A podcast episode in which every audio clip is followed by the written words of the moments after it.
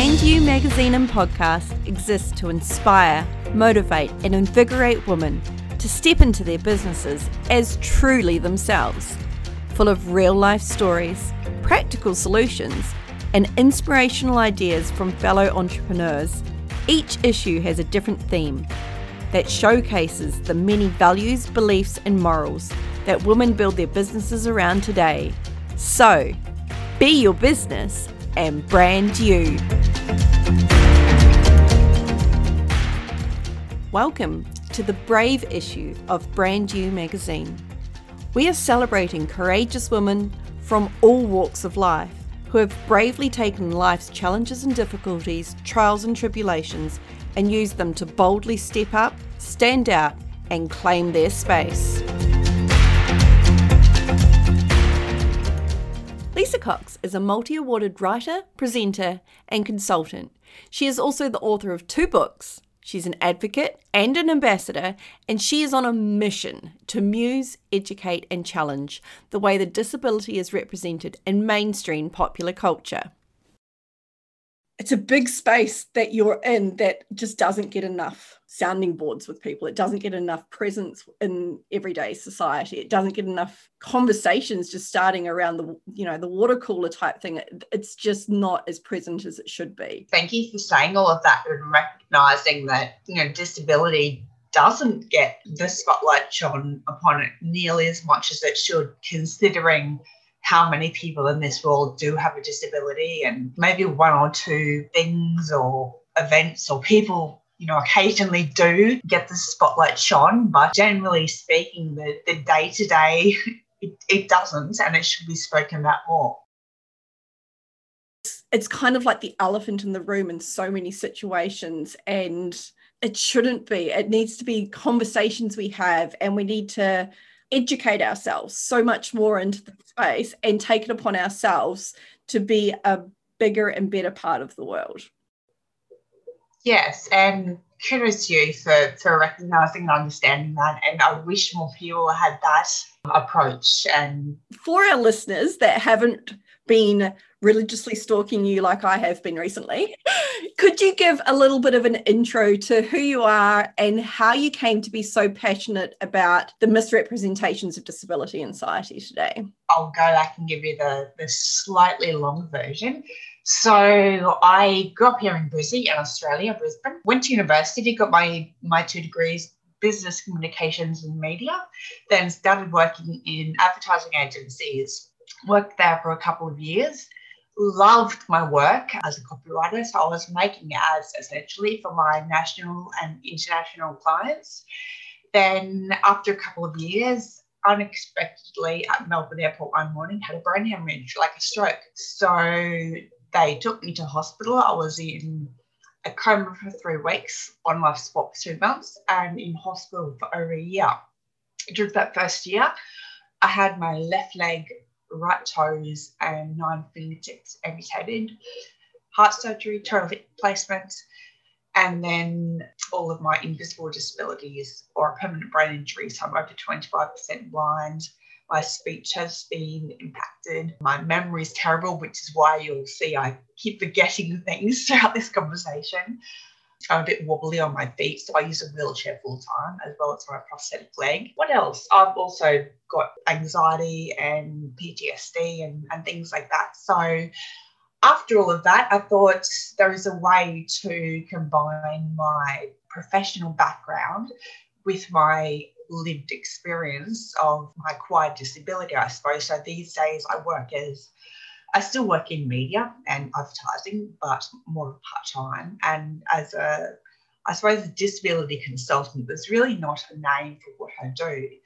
But I work with brands and businesses and teach them or show them how, I suppose, to include disability better in their content, sort of understand those nuances better, I suppose, not be called out on Twitter and cancelled or whatever the case may be. Sometimes that's in the fashion industry, sometimes that's in advertising or marketing, it's in a, a whole variety of ways. And of course, I, I still write. So that's a, a really quick, a really quick summary of what I do. It's a bit of a mishmash of all sorts of all sorts of things. Like individually, there's a lot of a lot of things there, but put all together, that's a lot to go through in a year. And I can completely understand the PTSD side of that whole experience. But to come out the other side and find a way to actually combine, like you said, your lived experience will be so valuable to so many people. Well, I, I really loved and, and still love the work I do, but always loved my my work in media and advertising and writing scripts, making ads, being being creative essentially and joked with friends that I can't believe I get paid paid to do this work, to write, to create. And so to be able to continue that work in some way was really important to me. I mean, to sit in uh, sit in hospital and and watch watch TV ads on the dodgy little TV in in the hospital room, and my eyesight wasn't great, but I could still make it out and rewrite the TV scripts in my head as best I could and think oh, I would have used this tagline in the 30 second TVC on the screen and probably would have scripted it this way or that way. And the cogs were still turning, even though, you know, my brain, the wiring was all a bit different after the stroke. I was still determined to get back there somehow and still still really enjoyed the work. And I did go back to advertising agencies eventually and still do have have contact with them, but it's just something that I don't do full time now. A lot of what you do is challenging and really questioning some of the myths and stereotypes of disability in mainstream pop culture. How do you feel that you are disrupting these, and what are your hopes for in the space for in the future? There are so so many myths and, and stereotypes out there, and I I know that firsthand because I I'm guilty of having had so many myths and stereotypes in my head. Pre disability, I assumed I, I knew what disability was all about, what it would entail, what my life would be like when I had disabilities. So once I acquired my disabilities, I soon discovered that that was a lot of BS and none of those were true, or certainly a lot of them weren't true. So I'm, I'll generalize for a moment. As a general rule in the media, life with disabilities, you're either portrayed as a Paralympian and if you're not a Paralympian, they're great people, by the way, and I know some of them. If you're not a Paralympian, then you're just a sad, miserable person with very low self worth who's probably unemployed, and that's the end of that. Sort of the two ends of the spectrum. And there's this huge, huge middle ground in between of people who are just living their lives, getting on with it, driving the kids to school, working paying taxes, making school lunches, doing laundry, doing gardening, who knows what else, just like me. Um, doing all those ordinary things that, that everybody else does, but we never see those people represented in mainstream popular culture. Unfortunately, we only ever see those those extreme ends of the spectrum. And I'm not saying those ends don't exist, but we are only ever presented with those very narrow stereotypes. So I decided that I wanted to see some some more accurate reflections of disability in mainstream popular culture. And there were certainly other people out there doing doing things like this. I certainly wasn't first.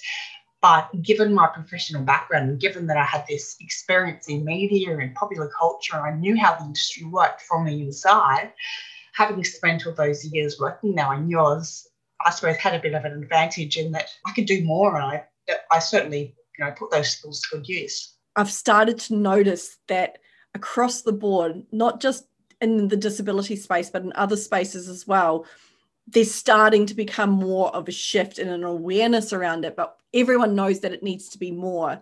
But just the fact that it's starting to become yeah more gives me so much hope for the next generation.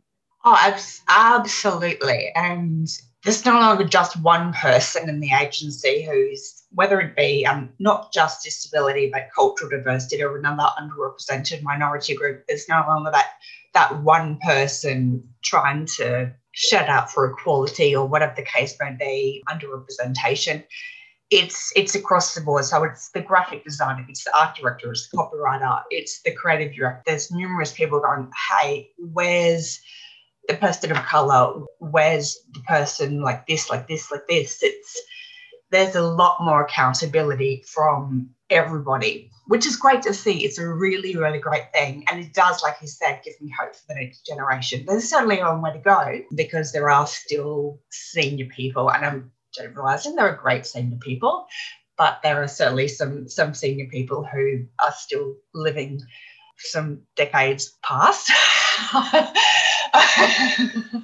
Let's be honest, a lot of advertising agencies can still to this day can probably be a true reflection of the whole Mad Men era. Oh, okay, you said it. like, we're not living like dinosaurs. Trying to be diplomatic. There's nothing that makes me happier to know that those particular stereotypes are being broken down by the littler voices. Yeah. It was one of the biggest things when I was working in an advertising agency. I refused to dull down my opinions. I refused to wear the short skirts and flirt to get ahead. Oh, yes. I mean, I'm a outspoken feminist who that frustrates a lot of the old men. like I said before, um, people of color, Muslim men or women, and as well as disability. So it's not just disability thing. One of the biggest platforms you've used as a catalyst for this change is fashion. How do you see that fashion can be leveraged to start to showcase this change that you want for the world? I suppose I chose fashion because it's despite all of our differences and be they skin color or ability or gender or something else, fashion is so universal. We all have it, we all use it, we all own it in some way or another. And it certainly is something that it sets trends. I'm not saying the inclusion of disability or the representation of disability is a trend, but I certainly hope that representation and inclusion of disability can be a trend that is a forever thing and it's something that can be included. In a lot of ways, fashion has been a cliche and it's held on to a lot of antiquated stereotypes that people are becoming more and more vocal about. It's a perfect vessel for so many different voices to be heard louder. Absolutely. And just a, a really quick add on with the size and colour and fashion thing. One thing that I have been quite vocal about in the past is that when it comes to fashion specifically, designers have tried to be diverse and tick that diversity box and sort of put a, a larger model on the catwalk or a model of perhaps a different colour on the catwalk. And great, they've been diverse and box ticked, all done but disability, I refer to it as the, the less palatable form of diversity. Disability never gets a look in, and we see this time and time again. And I've been interviewing designers on the red carpet before, and they're all puffing up their chests and so proud of themselves. That, oh, we're so diverse. You should see our collections. So diverse, so diverse. And yes, there are you know larger models on the catwalk and models of different colours. Yes, yes, yes, yes. All good to see, but disability did not get a look in, given that we are the largest minority. That was really disappointing to see. I, mean, I see this time and time again, fashion show after fashion show. So there's my quick rant for the moment, and I'll jump off my soapbox and let you get back to it. It's all right. I'll keep it here in case you want to jump back on it because I'm totally okay with that. Oh, I will, guarantee. now, what are your hopes for a future where disability is more represented in the fashion industry? Like, what does this actually look like practically? Practically, I would really love to see disability included. And I suppose to just to use uh, curve curve models. I'll, I'll say plus size models. I know some people don't call us plus size, but I'll, I'll say plus size models just so everyone knows what I'm talking about. Plus size models or curve models. Use that as a case study. I'm old enough to remember when the very first size 12 model was used on a cover of a magazine here in Australia. Everybody lost their minds. Oh my God, she's encouraging obesity. Oh, it's terrible. She's huge. And she was just normal, but you know, she's not large, she's normal. So, anyway, the point is that that was some time ago. These days, a curve model or normal size model is very mainstream. It's just run of the mill. Mainstream modeling agencies have a curve model in there with the other models. Like it's it's really no big deal to have a curve model be on a shoot and nobody looks themselves and goes, oh geez, look at that. But these days there are still special agencies just for disabled models. Mainstream modeling agencies will not include disabled models. That's not true inclusivity. That's just one example of how it could look practically. There are lots and lots of other ways, but that's just one example. We still have to have a separate little agency over here for all the disabled models and a separate little agency over here for all the disabled models. I would love it, absolutely love it when I'm on the catwalk, for example, or somebody else with a disability is on the catwalk I would love it not to be in the newspaper.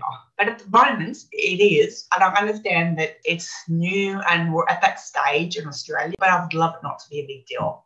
Yeah, I feel like we're at that tipping point, and it, it yeah. makes me excited, but it also means that there there's going to be that controversy because I feel like the way through to new norms is controversy and out, you know, people being outspoken, challenging the norm and challenging people's perceptions of things.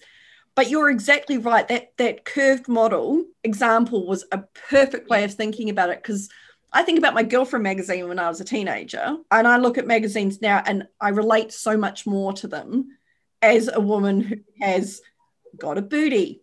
I have like bumps and lumps in places because I am just a normal yeah. everyday woman and we all have those whether we're small or big or, you know, all of those things and i can imagine especially when you're in a space advocating from the bottom up that it can feel heavy. Yeah, yeah, yeah. From a person that hasn't been in the space, I can even see that things are starting to happen and it makes me excited. It makes me excited too, most of the time. Every now and again, I just just shake my head and think, really? I, I just think, really, roll my eyes and laugh. Just not worth my time. I'm getting very good at, or have got very good at this, at compartmentalizing things and just just having a laugh. Humor is is the best way to deal with most things I found. Oh, that and a very un PC sense of humor. If you want that, come over this way. Oh shit, yes.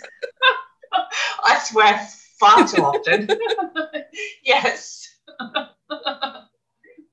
so you're involved with Style You, the label. Now, can you tell us a little bit about how that came about?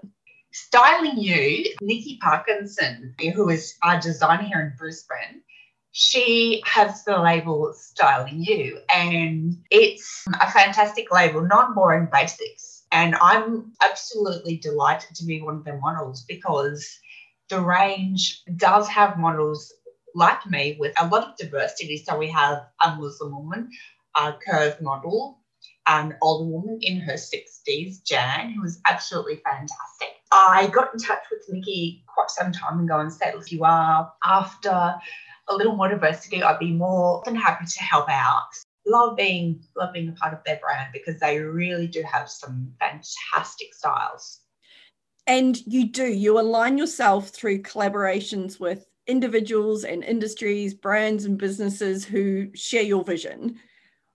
What values and beliefs do you find you all have in common?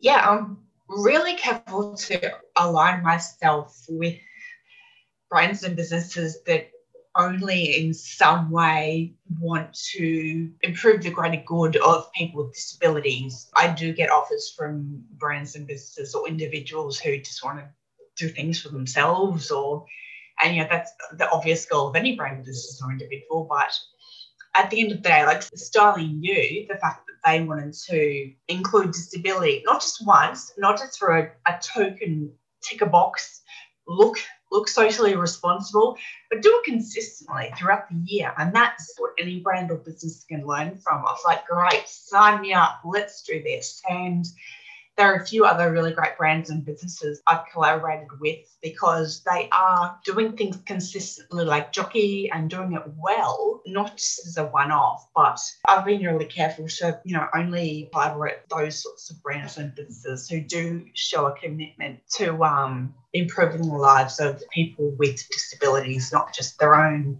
hip pocket sort of thing. And I think that that's really central. It's a big part of what I do as a designer is really nailing down on those values and figuring out what that actually looks like. And it can be uncomfortable for people, but I feel like it can give people such a strong direction and such a strong point of difference within their brand to align themselves and stand in that spot where you go, this is what we are going to do. Yeah. And we are going to do it consistently and we're going to do it yeah. in spite if it's popular or trendy or any of those sorts of things. This is core to who we are. Sometimes I veer a little to the left or right, and it's not just people with disabilities, but it might be women or somebody it's not just them. It's somebody serving people beyond beyond yourself, serving someone other than yourself. There's a another another brand called Unipeace here, and they're a swimmer brand, and they do some fantastic work with with women, and they're a brand here out of Brisbane as well. And I collaborated with them. It was about serving more people than just myself or themselves you have been celebrated, and a big part of this was around the swimwear brand that you were a part of. You've been celebrated as a body positive influencer. And I imagine after working in marketing and advertising space for so many years, apart from that sort of curved model space, what other shifts have you noticed in mainstream media within the body positivity space? It has been positive generally, and so much of that has been to do with social media because for the first time, or at least in social media, women have had control over setting their own narrative. So, because of Facebook and Instagram and things like that, we've been able to control our own narrative and been able to put our own stories out there and take photos of our own our own bodies and our own cellulite or our own tongue rolls or whatever it may be and like hey look this is my butt i'm having a day or this is my my stomach or whatever whatever you put out there. And we're seeing real bodies as opposed to only the bodies that Murdoch puts out there and only the bodies that News Corp or whoever else puts out there that are being retouched and edited. There's that in itself, which is, you know, a good thing. But this hashtag body positivity, there are pros and cons to that because I suppose the negative is that we're starting to see some brands and businesses kind of hijack body positivity movement and sell, say, cellulite cream or weight loss supplements or something as be body positive and buy this cellulite cream or be body positive and lose five kilos or and it's sort of distorting the message and that's that's been a bit of a grey area for me that's still evolving it's been um, over the last couple of years. And I suppose now everyone's coming out of COVID, and I say that cautiously because it's still moving. But now the messaging is around hey, lose those COVID kilos, all that weight you gained in COVID, lose the kilos. And so that's that's the new messaging, which is complete BS forced positivity and you know it's toxic positivity and those sorts of things as well. And yes. everything that uh, for me yeah. it just always boils down to how you can be more real. Another word that really gets me as well that I, I in a positive way is acceptance and having that constant journey yeah. to acceptance a level of awareness about what words you're associating in your own yeah. head, whether it be disability or whether it be your own body and when you're looking at it, or looking at different races by having that level of awareness of that word association and creating a narrative that is definitely more self-aware and more more accepting of the world as a whole and having that level of consideration. You probably understand this more than most that from an advertising space, you can see false bullshit from miles away. Oh yeah. From miles away. So what can we do our everyday lives to to really start to yeah. understand disability more and really understand how we can be better? Exactly what you did at the very, very start of this interview is to go into it with an open mind of I don't have all the answers, but I want to learn. A curiosity, but not not this this curiosity of ooh, what happened to you? Uh, that like the, the weird man that comes up to me at the shopping centre every all the time. it gets a bit strange, but know, I get a few of them time to time. But there's an ongoing debate in the disability sector about questioning. I, I personally, I can speak only for myself. I don't mind questions, like because it's only through questions that you learn. I don't mind people asking me what happened, especially in a setting like this. It's just when there's no context around it. So if I'm ordering coffee and you turn you turn around to me and go, "Oh, sweetheart, what happened to you?" What? I'm just here to order coffee.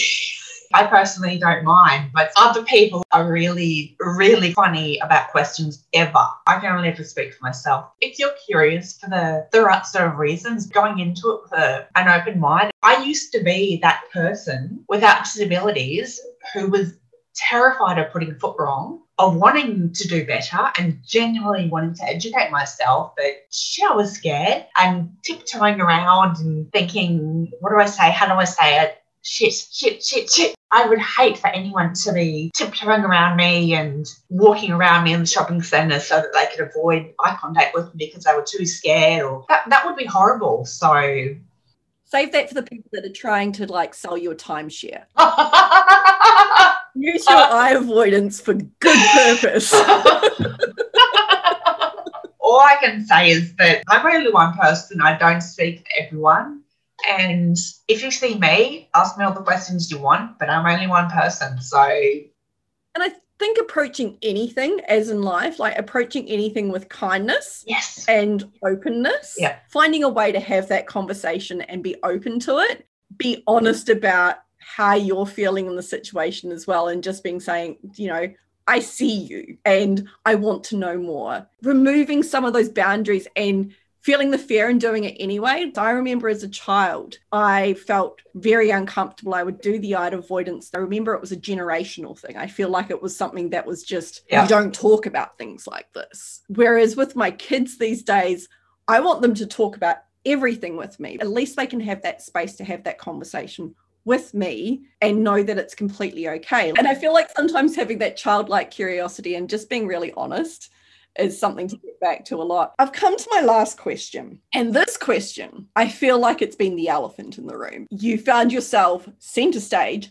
literally what is commonly known as Papergate now. Recently, you were a part of Australian Fashion Week and you found yourself the center of a controversy which you handled like a queen the decorative paper that was on stage got stuck in your chair, preventing you from moving freely.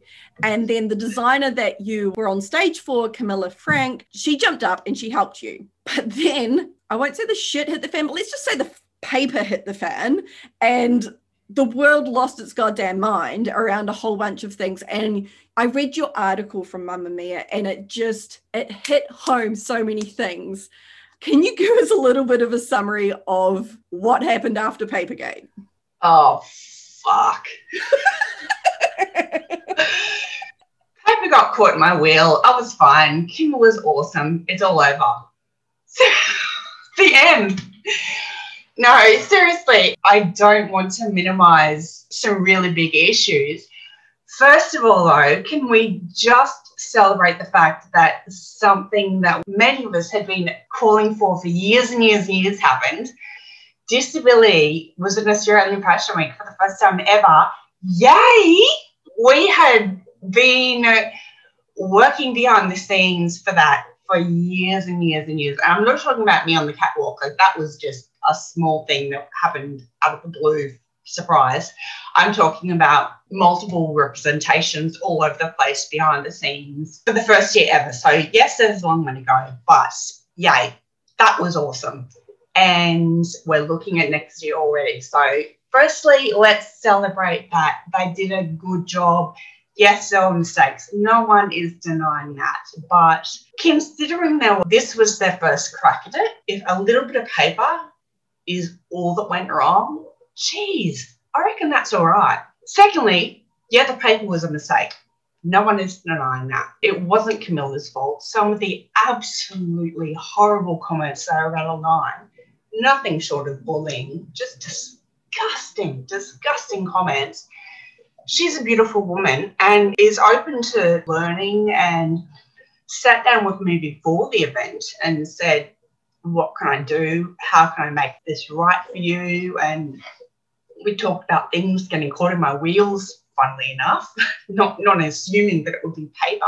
And then, then Papergate happened. So I I suppose above all, the one the one takeaway is that apart from the paper and the wheels, accessibility is happening every single day of the year for people with disabilities. It's still here for me and everyone else with disabilities or with some disabilities, regardless of whether or not it's Fashion Week. That does not go away. So even though Twitter and Instagram and social media has quietened down, and all the journalists and wannabe journalists have put away their, their keyboards.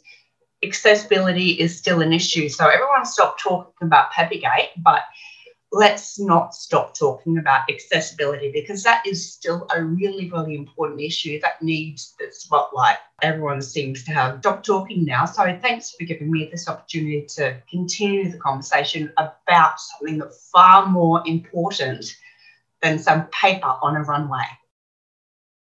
And I think you summarized it perfectly in your article that came out after this. That happens to me every day. Yeah. That is an uh, That's exactly right. everyday occurrence. I sort it out and then I go get another coffee. Yeah. And That is actually just your life. I got caught in the gutter yesterday at the shopping centre. Where was media then? Where were all the people on social media then? Where were they? The hundreds and thousands of people calling out ableism and blah. Where were they? Nobody. Nobody. At the very least, I'm going to be stuck. Someone hand me a coffee. I know. I know. no champagne man, God damn it. Now, the very last question that I have for you today, and I feel like this has been a really interesting question to hear everyone's answers to. After everything you've been through and what you go through on a day to day basis in your life and just being your amazing self, what does brave mean to you? Yeah. So years ago, I wrote an article because everyone kept coming up to me at the gym going, You're so brave. You're so brave. I'm like, What the fuck is going on? Why am I brave? I've been going to the gym for 20 years as a non disabled person. Not once did someone call me brave. The only difference is now I'm doing it in a wheelchair. All of a sudden, I'm brave because I'm going to the gym in a wheelchair this this makes no sense to me. And I sort of wrote this thing about how to to me anyway, and this is going back sort of I wrote this about five, eight years ago before my my language around disability, I sort of sorted it out more. Um, to me, soldiers were brave and firemen were brave. All these other people were brave. Just being in a wheelchair did not make me brave. Being disabled was not an automatic trajectory to being brave. That was the whole point of the article. But back to my answer, in terms of being brave, we often think of bravery or Hollywood um, portrays bravery as, you know, there's got to be guns and machines and smoke and explosions and all this, all these battles involved and really strong men and God knows what else involved. But in my experience, it, it, wasn't a lot of the big things that happened. I was knocked out cold during a lot of my really, really big things, like having my leg chopped off and being in a coma and all of my big things. That to me wasn't the brave stuff that I've done. It was all of the really, really small things that I've done, like going to the doctor and saying, I need help. My mental health is not okay. I don't think I've slept for a week. I think I need help. And to put that in context, for your audience, it's not the really big, big things with explosions or wrestling a crocodile or something like that. Like that doesn't have to be the brave thing. Of course, it can be, but sometimes it's just texting back no when a friend says, Is everything okay? Like that can be the biggest act of bravery for someone that week. Thank you for joining us today. If you would like to see more, subscribe to Brand New Magazine over at www.brandnewmagazine.com.au. Every three months, you will receive the new issue direct to your inbox, full of gorgeous design, freebies and discounts, and interactive links that will allow you to connect with our contributors. And check out our Instagram for more inspiration to be your business and brand you.